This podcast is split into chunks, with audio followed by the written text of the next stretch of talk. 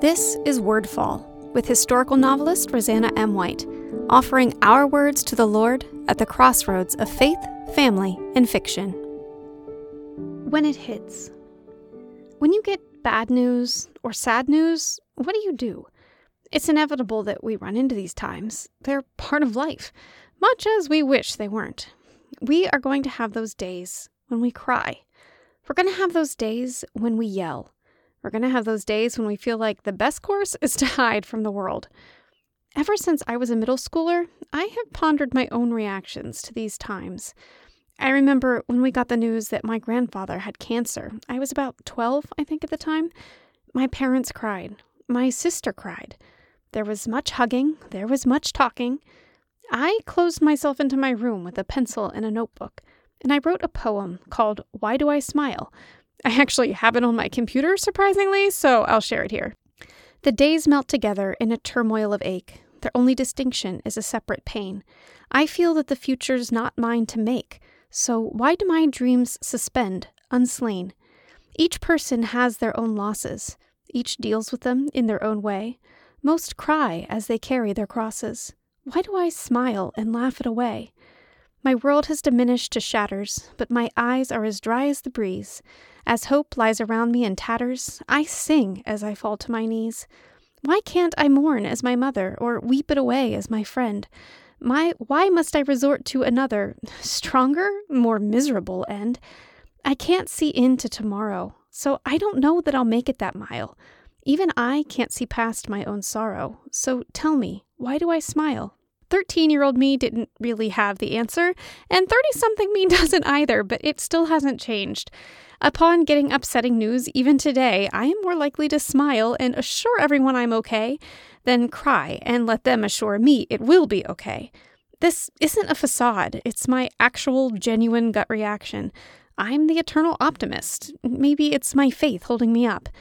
But it always hits, sometimes a month or two months later.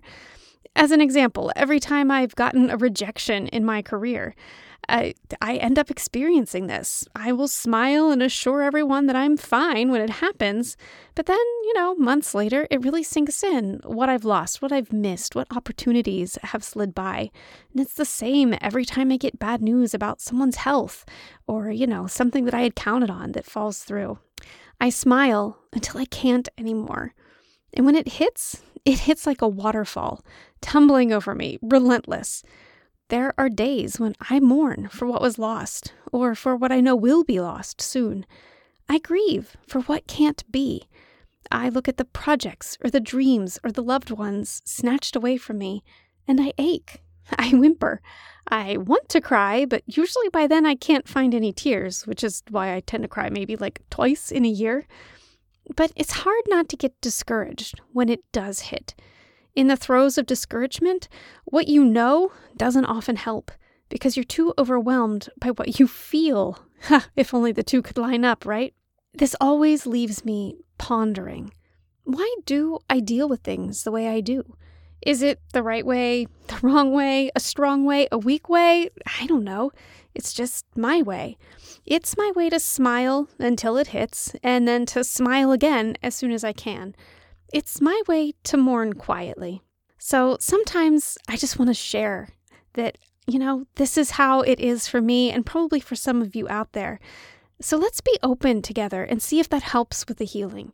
Share with someone and see if that maybe helps manage those days, the week, those weeks so we can listen for the whisper of the great healer in the voices of our friends. So tell me, what do you do when the tempest strikes? Check out roseannamwhite.com for information about me or my books and to subscribe to my newsletter. This episode of Wordfall is brought to you by the Tea Party Book Club. Books, tea, great conversation, all from the convenience of your own home. To see what this month's book is and to reserve a seat, go to roseannamwhite.com and click the Tea Party Book Club tab or follow the link in the show notes. Wordfall is a proud part of the Whitefire Podcast Network. Please visit whitefire.tv slash podcast for other shows I know you'll love.